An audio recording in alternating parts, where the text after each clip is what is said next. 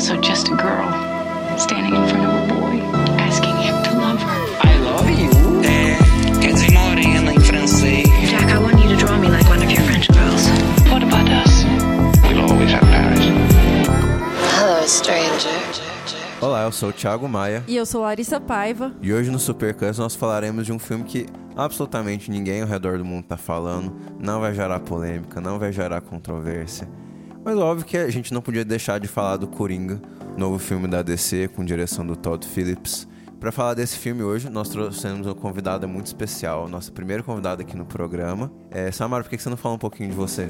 Oi, gente, meu nome é Samara, eu tenho um Instagram sobre filmes também, que é sobre a minha visão, sobre cinema e TV, assim, em geral, que é @cinesamis, e eu vou estar conversando com a Larissa e com o Thiago hoje sobre o filme do Coringa, que, meu Deus do céu, precisamos falar sobre esse filme, e aí a gente vai falar um pouco sobre com spoiler, sem spoiler, e um pouquinho de tudo do filme. Começar te perguntando... Você gostou do filme? Você apreciou o filme? Nossa, caiu demais. Bem. Eu achei que foi um filme, assim... Eu, particularmente, não estava tão, assim, com uma expectativa tão alta igual o resto do mundo. Eu achei que estava todo mundo, assim... Todo mundo assistiu o trailer mais de uma vez, todos os trailers 5, 6 vezes. Todo mundo estava com a expectativa lá em cima. Mas eu estava meio assim, por ser o Todd Phillips... Porque pelos outros filmes deles, que são... A direção dele foi mais filme de comédia, que todo mundo, assim, levou a sério, mas não tanto, porque o Joker estava com uma ideia de uma pegada, assim, mais pesada, mais dark, mais sombria. E ele nunca, até então, tinha feito um filme assim. Eu acho, assim, os filmes dele estavam ficando... mais introspectivos e sombrios, mas o Coringa foi realmente o mais sombrio até então, sem dúvida alguma, né? A gente vê, tipo, um pouco... em Cães de Guerra, né? Que é uma coisa mais dark mesmo, mais no ar.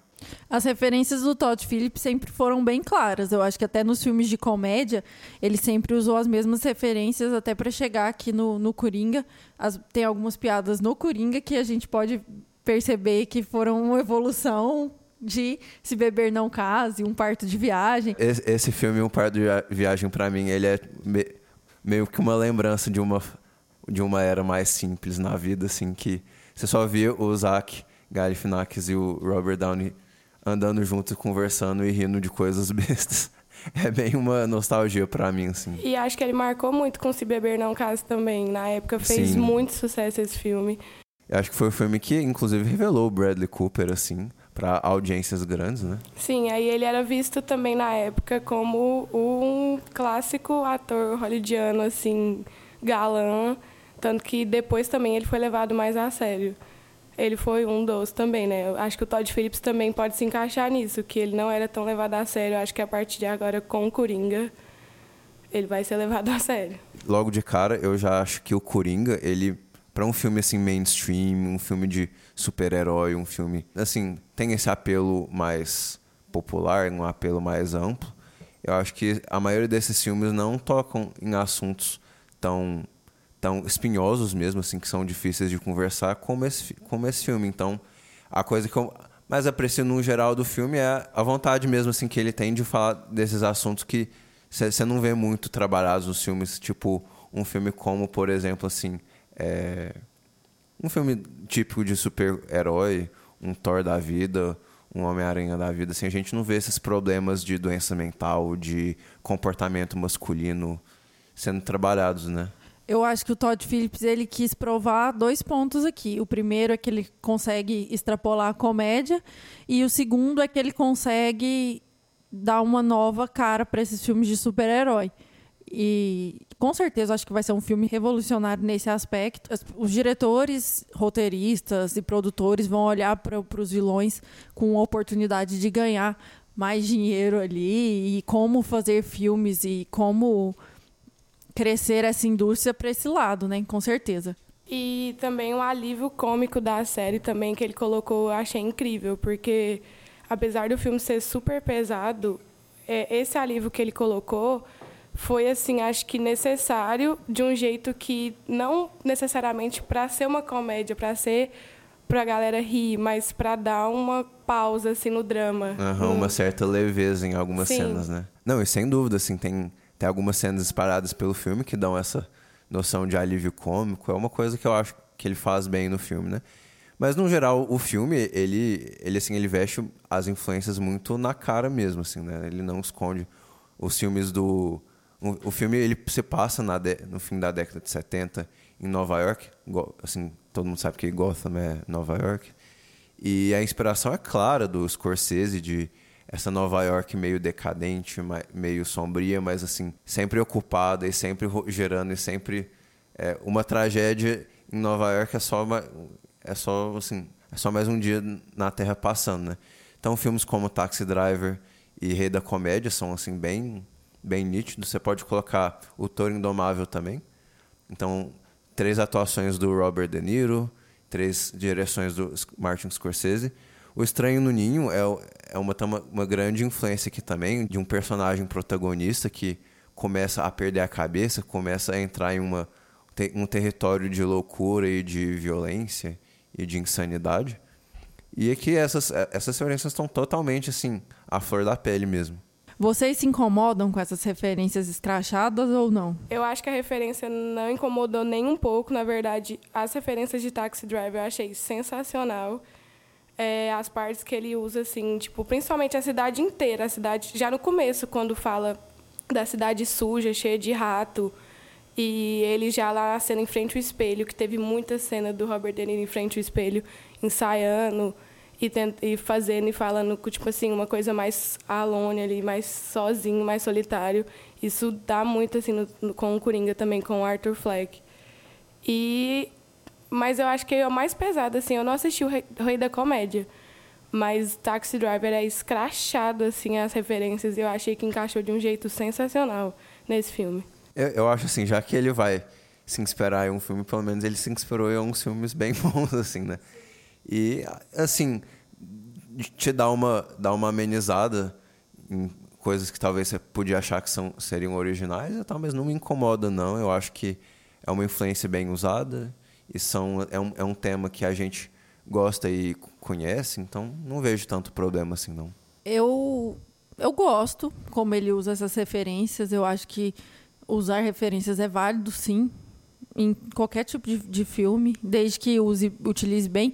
E quando a gente fala de usar referências, ele combina muito bem as referências que ele escolhe. Eu acho que a cidade de Gotham, ele conseguiu tirar de Taxi Driver e da realidade. Nova York, em 70, 80, era aquele lixão a céu aberto mesmo. E a realidade era aquela, né? Então, eu acho que... trazer um super-herói para essa realidade e usar a cidade como um ambiente para fazer isso, eu acho isso bem legal. E dos outros filmes, O Rei da Comédia, eu também assisti. Eu assisti no mesmo dia. O Rei da Comédia, Estranho no Ninho e o Coringa. Então, eu estava com essas referências bem frescas, assim, na minha mente. Em alguns momentos, eu achei, tipo, já um pouco chato, porque eu tinha acabado de assistir. Mas eu acho que, a partir do momento que você começa a pensar mais sobre o filme, refletir, você entende o porquê das escolhas, porque elas fazem sentido, e apoia essas decisões. Eu acho que o Todd Phillips teve a oportunidade de fazer um grande filme e fez. Bom, pessoal, agora, a partir de agora, quem ainda não viu o filme e quiser pular para as nossas notas ou para as nossas indicações... agora a gente vai falar um pouco dos spoilers do filme, um pouco do que acontece no filme. Não, a gente não conta tudo do filme, mas a gente conta uma coisa em outra que talvez estraga para quem é 100% curioso, né? E aí a gente estava falando das cores, e aí entra na cena, mais ou menos na metade do filme, que ele está no metrô. E aí é uma cena bem pesada e as luzes começam a piscar. Eu acho que esse momento das luzes piscando não é só ali um... pequeno estrago, assim, lá no metrô, um pequeno deslize lá. É mais ele mesmo em conflito com ele mesmo do que está acontecendo ali.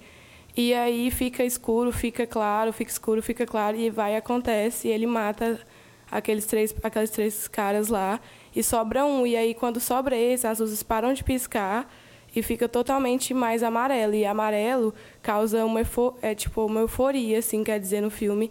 E claramente, pela afeição dele, dá pra ver que ele tá, assim, tá se sentindo mais liberto, assim, do com o que ele acabou de fazer.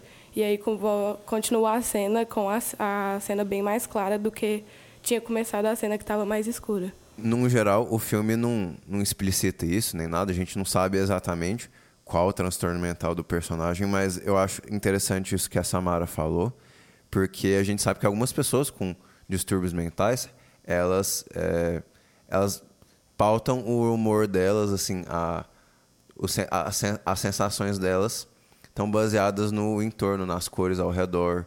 Se começa a piscar demais, se começa as luzes ficar ali oscilando demais, às vezes, a pessoa pode ter um ataque epilético ou ela pode se sentir desconfortável, né? Então, eu acho legal porque o filme comunica isso pra gente também. Óbvio que a gente não sabe o específico, assim, da doença dele, mas quando a gente vê esses elementos visuais entrando, a gente sabe que, vai condicionar de um lado ou de outro o comportamento dele. Mas isso foi uma escolha do diretor. Eu vi uma entrevista dele falando que tanto ele como Joaquin Phoenix, os dois, eles tinham a intenção de criar um personagem que nem psicólogos, psiquiatras soubessem qual era o transtorno que ali... Porque o Coringa não é um personagem real. Então, ele queria, né, que o ator ali, o Arthur, ele passasse essa imagem para o público de ter uma doença que não existe, que não é diagnosticável, assim. Então, por isso que ele tem tantos problemas, inclusive com o sistema, com a psicóloga dele que atende ele, enfim, ele não se encaixa mesmo porque ele não está dentro de uma caixa, né? E nessa questão também do sistema, é muito difícil de ver isso. Acho que é uma das coisas mais difíceis de ver no filme, é o sistema, assim, tanto que eles não estão nem aí para a sociedade. E aí, através do Coringa, ele mostra como que as pessoas estão, assim, revoltadas, que a cidade de Gotham está carente, assim, de atenção das pessoas. E, através do Coringa, eles vão mostrando isso, que ele... Eu acho que essa questão das doenças também, de não querer falar só de uma, é que ele generaliza o Coringa sendo como uma galera, assim, não só ele, como muita gente também. E ele mostra mesmo várias doenças e ele fala lá que está tomando vários remédios. E a psicóloga, aquela cena também que ele fala para ela, você nem está me ouvindo, né? Tipo assim, você não está nem aí para mim, você está aqui só para cumprir o seu papel na sociedade, de continuar mais pessoas me empurrando para uma coisa ruim, assim, que eles... se sentiu. Eu acho que o filme trabalha muito bem esse estigma das doenças mentais, dos transtornos psicológicos, como essas pessoas são recebidas na sociedade, como essas pessoas são excluídas. E eu acho que em vários momentos isso é questionado, sabe? O abandono do sistema, não só de uma população pobre, carente, não só dessa parte, que obviamente também é explícito e o anarquismo só acontece por causa disso. Mas eu acho que o que dói quando a gente está assistindo esse filme, onde o personagem nos toca, é quando a gente associa isso a momentos que nós não somos empáticos, socialmente falando. Quando o cinema ri com a piada do anão, por exemplo, nós não estamos sendo empáticos, naquele momento... Então, por que nós somos empáticos quando as crianças estão espancando o Coringa, né? O Arthur, até então. Então, eu acho que... Eu não estou falando isso, politicamente correto, porque eu ri no filme em várias cenas, em vários momentos que eu acho que não deveriam ter tanto alívio cômico, assim, que eu acho que é muito mais uma risada de nervoso para você refletir a respeito do que você está rindo, do que o cinema ao seu redor está rindo. Porque todo mundo riu. Até por assistir um filme do Todd Phillips, você espera dar uma boa risada, pelo menos. Então, eu acho que vai para esse lado, sabe? O filme tem esse toque pessoal, com atuação incrível, inclusive, de demonstrar que até onde esse personagem é doente mesmo. Até onde foi essa sociedade que o deixou doente. Eu acho assim, para mim não é nenhuma questão de empatia ou simpatia por si só, porque a gente tem uma cena que um personagem é simpático com o Coringa, com o Arthur, que é quando o amigo dele dá a arma pra ele, né? Mas eu acho assim que, no geral, é o despreparo mesmo. Assim, é mais presença ou ausência de simpatia. Quem não tem simpatia ou quem tem a simpatia está tipo assim, totalmente despreparado, seja intelectualmente, seja financeiramente. Assim, o sistema não está preparado para sustentar essas pessoas. Assim, essas pessoas não fazem parte nem um pouco do sistema, né? Então assim, mesmo um ato que tinha o objetivo de ajudar, que era ir lá e entregar uma arma, né? Aquilo fez mais atrapalhar que ajudar. Então, assim, mesmo quando as boas ações elas têm consequências ruins, né? É porque o sistema ele tá fundamentalmente estragado, né? Quebrado. Mas eu acho assim que todas as cenas das pessoas que interagiram com o Arthur no filme teve alguma coisa negativa, todas. Até naquele momento que ele vai no hospital querer saber dos documentos da mãe dele, começa uma cena tranquila, onde ele vai lá querendo saber, o cara até é super gentil com ele, o cara que vai entregar os papéis com ele, e a partir do momento que ele vê que, não posso te entregar os papéis, já vira uma cena super tensa, que aí o Arthur se descontrola e pega a cena, inclusive a da arma também, que, assim, acho que a intenção do cara não foi totalmente boa, acho que a intenção dele foi um pouco ferrar com o Arthur também, porque... Tanto que ele mesmo depois falou que deu a arma para ele, avisou para todo mundo lá, os amigos lá de trabalho lá do palhaço. E, tipo assim, querendo ou não, acho que no fundo ele sabia que o Arthur ia fazer alguma merda com aquela arma. E, nossa, eu achei assim... E aí acaba que toda a cena, até a mãe dele, que no filme se mostra a mais carinhosa com ele, tem a cena da banheira que... Ele fala que quer ser comediante, ela fala, nossa, tipo assim, você tem certeza. Você precisa ser engraçado, né? Esse filme, ele é problemático e deixa as pessoas tão perturbadas que eu acho que ele gira em torno do abuso do personagem principal o tempo inteiro. O tempo inteiro esse personagem está sendo abusado. Nos momentos que ele não está sendo abusado de alguma forma, são os momentos que ele cria na cabeça dele, que no final do filme a gente descobre que nem existem. Então, eu acho que é um filme que trabalha... A gente sai tão chocado do cinema, principalmente as pessoas que não estavam prontas para ver um filme violento. Essa violência psicológica é tão forte, porque ela está exatamente nesse abuso. O Arthur foi abusado quando criança, ele é abusado durante toda a vida, ele é abusado por ter um problema mental, ele é abusado depois... Mesmo sem ter... Quando ele descobre que ele não tinha um problema, de fato, da risada, um problema inexistente, ele continua sendo. Ou seja, tipo, ele entra em contato com... Não, às vezes eu só sou desajustado mesmo. Tipo, só fui escolhido para ninguém gostar de mim. E vida que segue, sabe? Eu acho que é o filme que traz uma dor psicológica, porque você vê que qualquer coisa que ele faça não adianta. Não adianta que... Ele tá fadado ao fracasso. Eu acho assim, como o filme se passa na década de 70, né? Eu acho que hoje tem dois lados da moeda, né? Porque o lado positivo seria que assim, a sociedade ela é mais informada com as doenças mentais no geral. Então, assim, toda essa questão de que você espere que alguém seja uma pessoa que tem uma condição mental, se ela seja totalmente igual às outras pessoas, então aquele recado que ele escreve no diário dele, né? De que as pessoas meio que querem que você não mostre a doença com as suas atitudes, né? Então, eu acho que em 2019 as pessoas teriam mais preparo para lidar com isso, né? Mas, por outro lado, eu acho que em 2019 o Arthur estaria ainda mais isolado, ele estaria ainda mais marginalizado. Ele tá, em vez dele estar escrevendo o diáriozinho lá dele, rabiscado, ele ia estar assim... se envolvendo num desses fóruns de internet incel e escrevendo mensagens extremistas e tudo mais. E justamente essa questão de que a pior parte de ter uma doença mental é que as pessoas esperam que você comporte como se não tivesse essa doença. Legal esse ponto que você chegou, porque eu realmente acho que o Arthur, ele é um personagem, um peão nesse jogo, sabe? Eu acho que esse anarquismo, tudo isso construiu em torno dele, sabe? Eu não sei até que ponto ele seria, na nossa sociedade hoje, um incel ou qualquer outra coisa. Eu acho que uma pessoa como ele não sobrevive para fazer mal a alguém, sabe? Aquilo ali, ele só sobrevive porque ele teve um apoio fictício ali. Uma pessoa tão rejeitada como ele, tipo, as pessoas precisam de dar apoio até para fazer atos, sei lá, de extrema violência.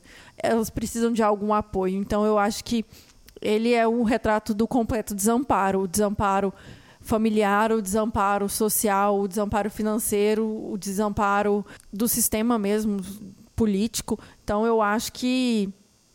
eu não vejo o personagem do Arthur com tanta força por si só. Eu acho que esse personagem ele só ganha força no final do filme quando outras pessoas estão mascaradas como palhaços. É, nesse sentido, o filme destoa do Cavaleiro das Trevas, porque o Coringa de Cavaleiro das Trevas é um Coringa que planeja roubos, planeja assassinatos. Ele é um personagem... desde o primeiro começo do filme... primeira cena de roubo do filme, você sabe que é um personagem perigoso com P maiúsculo. E em nenhum momento você acha que o Coringa desse filme tem essa habilidade mental, sabe? De ganhar do crime, sabe? Eu acho que, assim, o que mais difere ele dos outros Coringas é que é uma junção de várias coisas que aconteceu com ele que foi transformando ele em Coringa. E nos outros filmes o do Jack Nicholson, por exemplo, ele caiu num trem de ácido lá e ficou louco. O do Heath Ledger aconteceu aquele acidente com ele quando ele era pequeno. Todos os outros Coringas, apesar desse Coringa do Todd Phillips, do Arthur Fleck, ser muito fiel aos quadrinhos, ele é uma coisa mais realidade mesmo, o que deu, assim, ao Coringa nascer, assim. É o que eu difere dos outros Coringas. E eu também queria perguntar para vocês se vocês acham que a mãe dele realmente teve um caso com o Thomas Wayne ou se é mentira, ela foi coisa da cabeça dela mesmo. Pensei muito a respeito, até já conversei sobre isso. Eu acho que o filme ele deixa a possibilidade das duas histórias, você se identifica com quem você quiser. Eu prefiro acreditar que o Thomas Wayne é um filho da puta mesmo, e eu tô tendo liberdade poética aqui para falar palavrão, que normalmente eu não falo no programa, mas eu prefiro acreditar nisso, sabe? Para mim é mais reconfortante em pensar que ela foi injustiçada do que aquele cara tá certo, de alguma forma. Eu gosto que o filme deixa em aberto, é sempre legal quando o filme faz isso. Eu acho que o filme deixa entender que ela é mais irresponsável, assim, sabe? Que a mãe não é uma testemunha confiável. E a gente sabe porque, assim, ela escreve pro Thomas. Depois a gente sabe que não tem nenhuma chance dele responder. Então, a lembrança dela dos fatos é menos confiável ainda do que a gente já suspeitava. Então, quando o Thomas Wayne diz aquela frase no telejornal de que os habitantes de Gotham são palhaços e vagabundos e tal... e gera um fuzuê popular, uma revolta popular. Achei totalmente cuzão da parte dele, mas nesse sentido eu realmente acho que assim, ele não teria sido pai, sabe? Eu acho que muitas cenas do filme mostra o Thomas Wayne sendo cuzão assim, pra deixar mais assim, a nossa cabeça achando que realmente ele foi paia com a mãe dele, a mãe do Arthur Fleck. E também a cena do banheiro que ele tá conversando com o Coringa é um dos diálogos mais fodas do filme, que é onde ele extrapola, ele se solta, assim, falando que vocês ricos sempre acham que a gente só quer seu dinheiro, que a gente é mais do que isso. E eu achei muito pesada essa cena também, foi onde eu acho que ele começou a ter uma liberdade maior e acho que, assim, o momento que ele atingiu o ápice da euforia dele, da liberdade, é quando... ele mata a mãe dele, que dali pra frente ele acha que ele se transforma totalmente. Aí é quando ele começa... e, inclusive, é quando o filme começa a ficar mais colorido, mais amarelo, já vai indo pra essa linha vermelho, a roupa dele. E também tem um detalhe que o Coringa, ele sempre usa uma jaqueta roxa nos quadrinhos. E nesse filme ele tá com a jaqueta vermelha. Aí tem uma cena, assim, mais no finalzinho, que é quando ele vai entrar no programa... que aí ele tá lá fumando, dançando, e tem uma cortina azul. E nessa hora, algumas cenas, tipo assim, algumas partes fica roxa, porque a junção do azul com o vermelho é o roxo. E aí, nessa hora, eu acho que ele foi uma referência muito foda para quem é fã dos quadrinhos e que queria ver, assim, a jaqueta roxa, assim. Eu acho que nessa altura do campeonato vale perguntar, assim, o filme dá uma passada de um pano para essa violência que o personagem faz, essa polêmica que tá todo mundo falando? Na minha opinião, a violência só é possível nesse filme porque esse personagem foi extremamente violentado de várias formas, em vários momentos. Então, eu acho que essa violência se justifica dentro do roteiro ali. Eu acho que ela é perfeitamente justificável dentro daquele roteiro. Inclusive, eu acho que ela é bem bonita em si, sabe? Eu acho que eu teria estourado muito antes. Eu acho que a maioria das pessoas teriam estourado muito antes. Ele demora. Você vê que é um processo lento. A construção do Coringa, a transformação do Arthur no Coringa é um processo lento e demorado. E ele precisa se desprender de várias coisas. Ele precisa se desprender do trabalho dele como palhaço. Ele precisa se desprender daqueles amigos. Ele precisa se desprender da mãe. Da figura que ele tinha da mãe, não só da mãe em si. Da figura do pai, que eu acho que a gente pode até falar do personagem do Robert De Niro, aqui já entrar nesse aspecto. E aí, a partir do momento que ele vai desconstruindo todos esses conceitos, é quando ele começa a ser mais violento. Então, eu realmente acredito que a violência dentro do filme, deixando essa parte bem claro, é justificável sim. E perto do que a violência gratuita que o Coringa tem nos quadrinhos, essa é uma violência justificada, sabe? No filme, como ele traz o Coringa para a realidade, ele precisa justificar a violência do Coringa de alguma forma, que seja com uma sociopatia. Não tem como ele fazer aquele personagem dos quadrinhos de uma forma real e desaparecer com a violência, ele vai ser um palhaço e não faz o menor sentido. Sim, eu concordo que essa violência realmente não tem como assim, deixar de lado totalmente, só seguir. Por exemplo, ele quis a ideia de cortar um pouco, sair totalmente dos quadrinhos e tinha que ter essa violência assim, pesada, tinha que ser essa coisa assim, escrachada mesmo. Principalmente igual aquela cena também que ele mata. Ninguém tá esperando o que vai acontecer nessa cena. O cara chega lá para trocar uma ideia com ele, falar, e aí, como que tá a sua vida e tal. E do nada, morte. Uma morte pesadíssima, assim, inclusive. E outra coisa também que eu queria comentar sobre a atuação do Joaquin Phoenix nesse filme, que assim, eu acho que ele foi o ápice de atuação dele, de todos os filmes dele que eu já vi. Teve alguns que eu não vi, esse como Eu Nunca Estive Realmente Aqui, que é um dos últimos dele, mas acho que nesse do Coringa tá impecável. Ele não atua só como, tipo assim, ele atua com o corpo inteiro dele, ele tá assim, sensacional. Nas partes de dança, nas partes que ele tá subindo a escada, na parte que... E acho que o diretor soube muito explorar muito bem as cenas que tinha que dar um foco no rosto dele, tinha que dar um foco no corpo dele, quando ele tá arrumando o sapato, quando ele tá dançando. Foi perfeita. E o que vocês acham que o filme vai ser indicado ao Oscar? Vocês acham que o Joaquin Phoenix vai ser indicado ao Oscar? Eu acho muito difícil que o filme e a atuação dele não sejam indicados. Você vai merecer ganhar, você vai ganhar outros 500, mas eu acho que a atuação dele, assim, para quem acompanha o trabalho dele, não surpreende ninguém, porque ele é um excelente ator. Então, assim, eu acho que era de se esperar que ele arrebentasse da forma que ele arrebentou, sabe? Eu acho que por levar um filme tão forte nas costas, que esse filme é dele, então eu acho que por carregar isso, esse peso, ele merece com certeza. Até então, eu acho que ele é o meu favorito como ator para ganhar o Oscar desse ano. Eu torço por ele, assim, acho que ele merece. Ele, até pela carreira dele, são filmes brilhantes, são atuações completamente entregues. Você vê que ele mergulha no personagem, o tanto que ele emagreceu para esse personagem, o tanto que ele incorporou. Um personagem tão violento, acho que deve ser muito difícil você não ficar perturbado por isso. E ele faz isso de uma forma brilhante, assim, brilhante. Ele é meu Coringa favorito. Uma coisa que eu acho interessante no filme é, assim, o paralelo com o Rei da Comédia do Scorsese, porque eu falo por causa do personagem do De Niro, né? Em Rei da Comédia, o Robert De Niro, ele interpreta um, um comediante, um aspirante a comediante, né, que vai, que ele consegue, ele quer porque quer aparecer na TV para divulgar a própria imagem.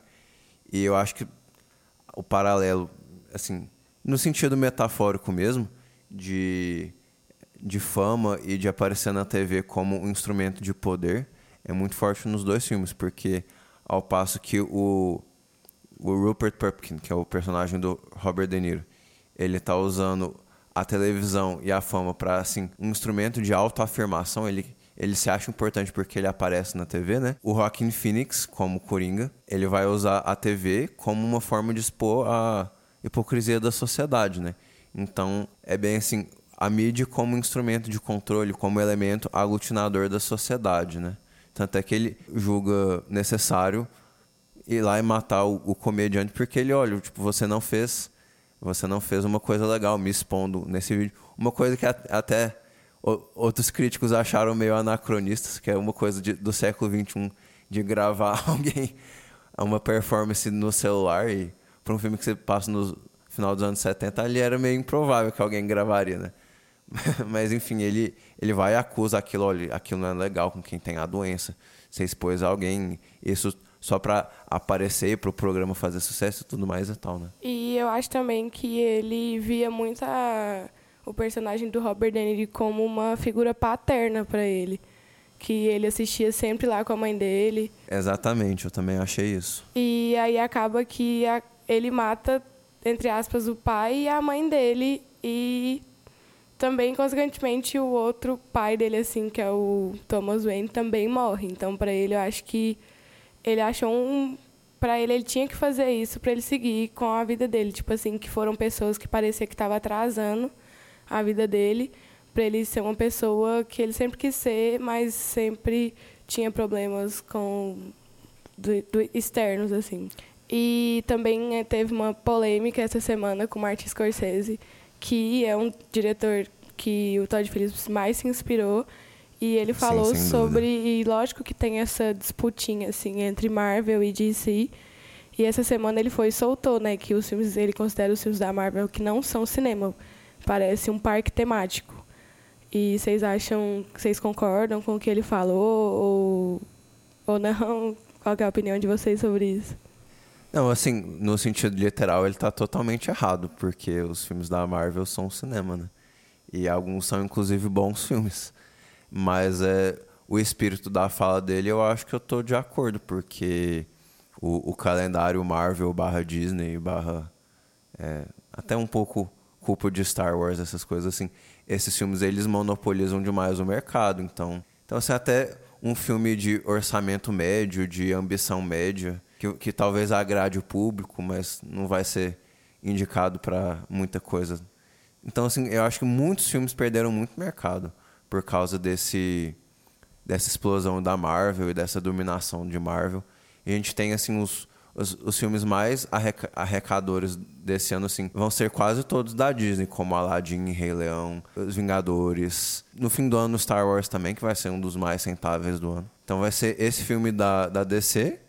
E todos os vão ser do mesmo estúdio. Eu não vejo isso com bons olhos, não. O MCU não me incomoda de forma nenhuma.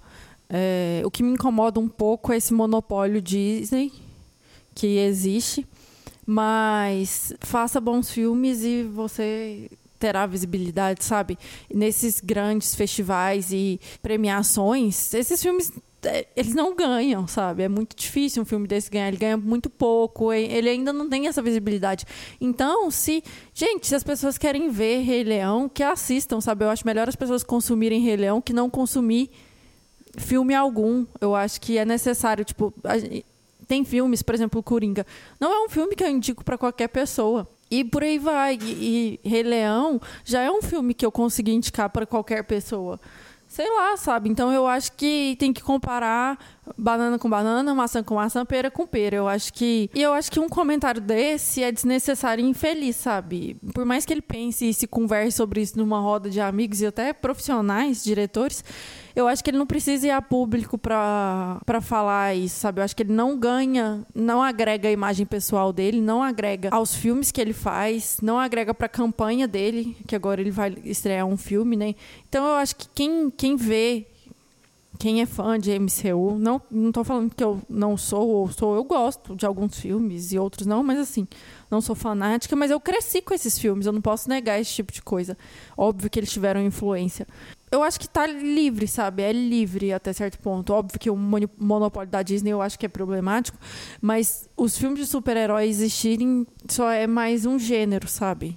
Que, enfim, se ele continua... O filme dele não compete diretamente com esse tipo de filme. Eu vejo, tipo, sob a perspectiva de um filme como Matrix, de 20 anos atrás, que eram duas diretoras que não eram, assim, não tinham renome ainda, e o estúdio teve que ir lá e confiar o orçamento de fazer um filme ambicioso e caro como Matrix para dois nomes que ainda não eram conhecidos, né? Eu acho que um filme desse tipo, assim, que é ambicioso, que é inventivo, que é criativo, que tenta expandir as barreiras, não vai ser feito por esses estúdios, porque os grandes estúdios estão todos investindo em super-heróis ou filmes de animação ou filmes infantis. E, assim, se você tivesse as irmãs Wachowski querendo fazer Matrix hoje em dia, elas iam se frustrar, sabe? Inclusive, elas vão fazer, né, agora o quarto.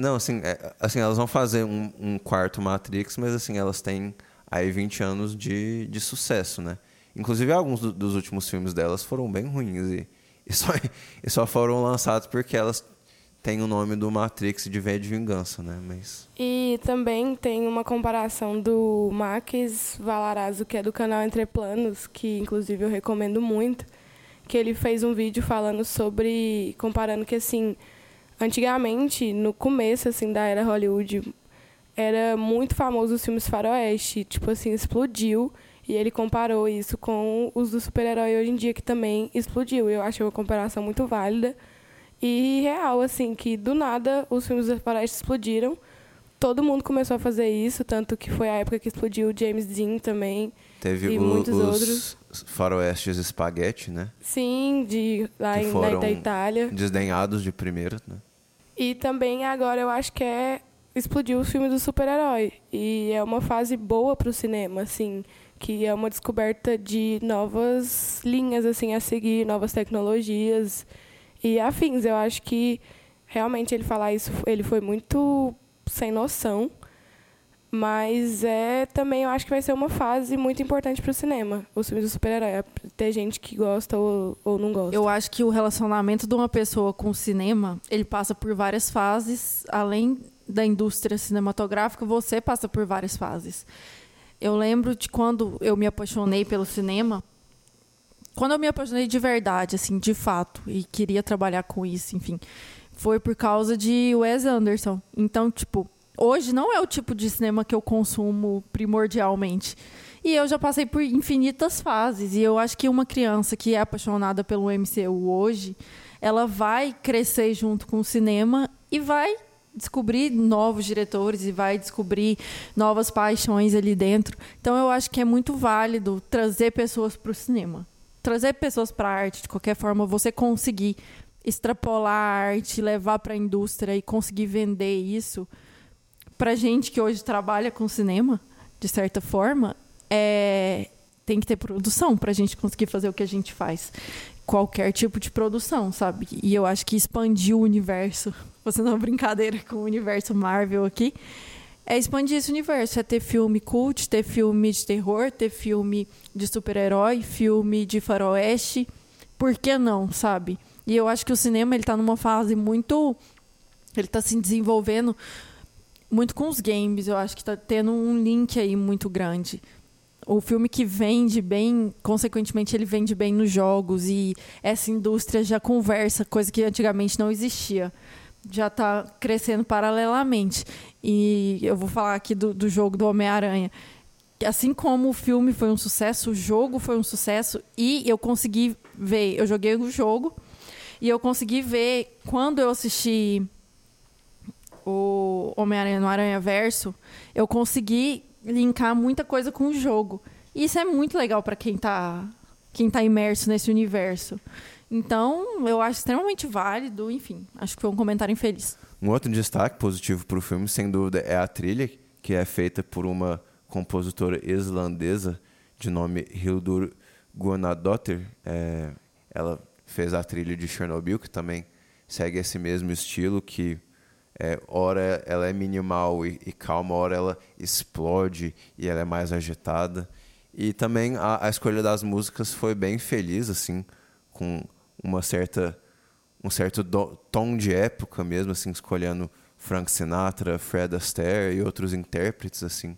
Então, eu acho a trilha bem legal. Inclusive, assim, é um recurso que o diretor, ele se encosta, assim, até claramente. No geral, o filme usa muito tanto a música quanto a atuação do Joaquin Phoenix, né?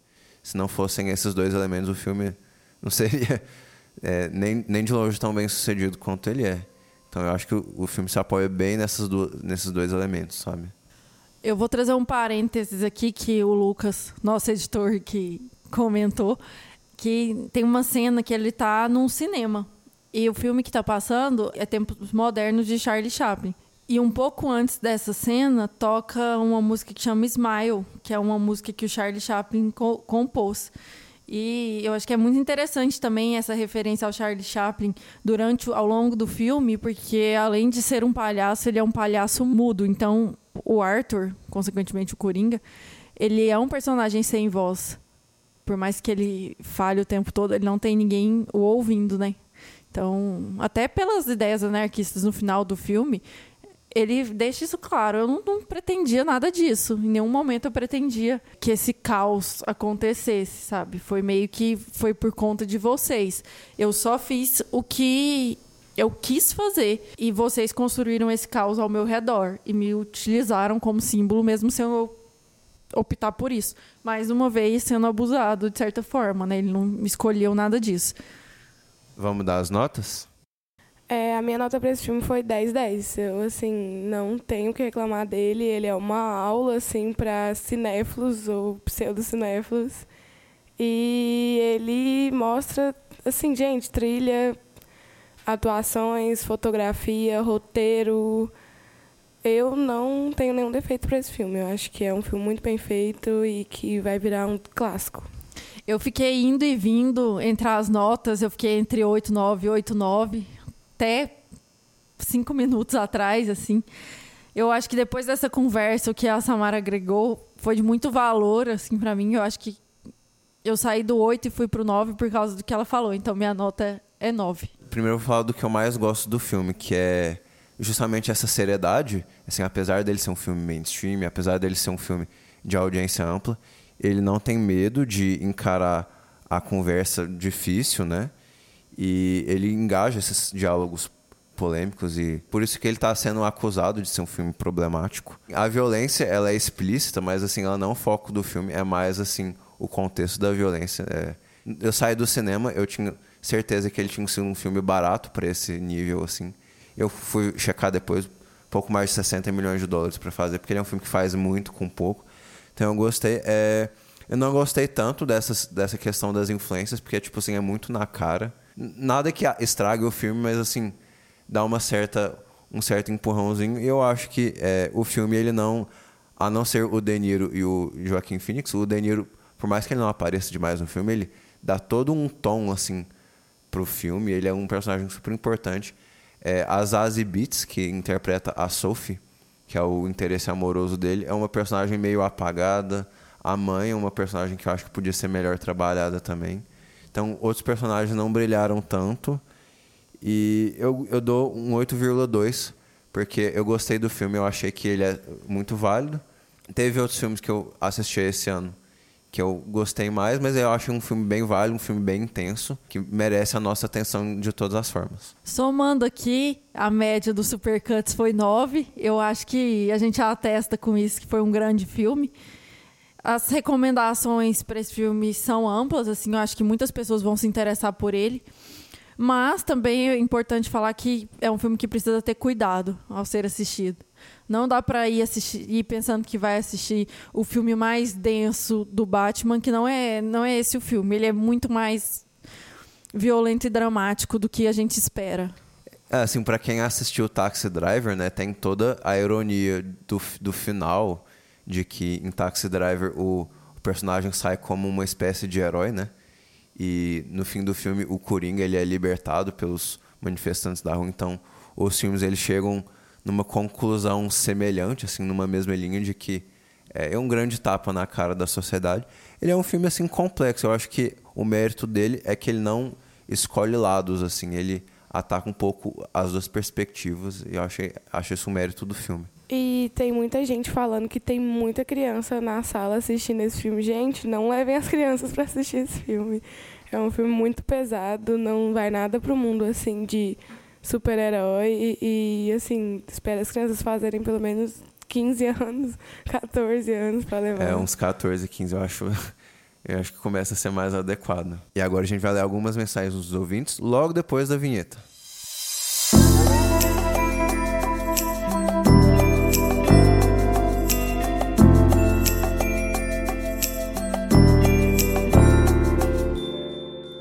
Essa semana a gente teve muitas colaborações. Acho que por ser um filme que chamou muita atenção, as pessoas foram ao cinema logo na estreia. E uma das pessoas que a gente vai ler aqui é um ouvinte que mandou as mensagens pelo Twitter. É @egberto_. Ele fala que, por retratar um personagem com doença mental, ele esbarra em situações que podem deixar quem sofre bastante desconfortáveis, como os escritos no diário, por exemplo. E os risos, essa angústia, né? E o personagem como um todo, pois ele representa algo realmente ruim, mas travestido de supostas boas intenções. Ele fala também que entende o olhar político que ele já viu em V de Vingança, que dá até para fazer um paralelo, mas que o personagem V, ele é declaradamente político, e o Coringa não, né? O Joker não. Essa é a mensagem dele, para quem quiser segui-lo no Twitter, @egberto_, e ele colabora para um site que chama personaunesp.com.br. Outra pessoa que também falou com a gente foi a Natália Antunes, e ela diz que achou o personagem incrível, achou o filme incrível, que a construção do personagem pela visão dele, uma pessoa que sofre uma doença mental e é julgada pela sociedade constantemente, um vilão que defendeu a justiça social, a história por trás da histeria dele, todo o trauma, todo o sofrimento, e os remédios cortados. E a atuação do Joaquin Phoenix deixou ela sem palavras. E para finalizar, a gente vai para as indicações, começando com a nossa convidada. Minha indicação é Um Dia de Cão, o filme do Al Pacino, que foi uma inspiração também para esse filme. E ele conta a história de um policial que ele entra pro mundo assim, dos policiais, e ele não é corrupto, e todos os policiais são corruptos, e ele sofre com isso. E ele chega à beira da loucura também, que é uma coisa que o Coringa também é sobre isso. Enfim, foi uma inspiração pro filme, vale muito a pena, porque o Al Pacino tá incrível nesse filme. Minha indicação foi inspirada porque eu também, como todas as pessoas, eu gostei demais da atuação do Joaquin Phoenix. Aí eu tava com vontade de Joaquin Phoenix no sangue, fui ver Você Nunca Realmente Esteve Aqui, da Lynn Ramsey, que é a diretora que fez Vamos Falar Sobre Kevin. Eu adorei, uma puta atuação dele também. É um filme que usa violência de uma forma muito criativa. Enfim, eu adorei o filme e eu indico ele aqui. Eu vou indicar um clássico que foi referencial para esse episódio, que é Um Estranho no Ninho. É um filme de 1975. Uma coisa que eu acho incrível desse filme é como o roteiro sustenta o filme todo. Esses filmes antigos, o roteiro precisava ser muito bem feito para prender a atenção. Então, de todos os filmes referenciais que eu assisti essa semana, esse é o meu favorito.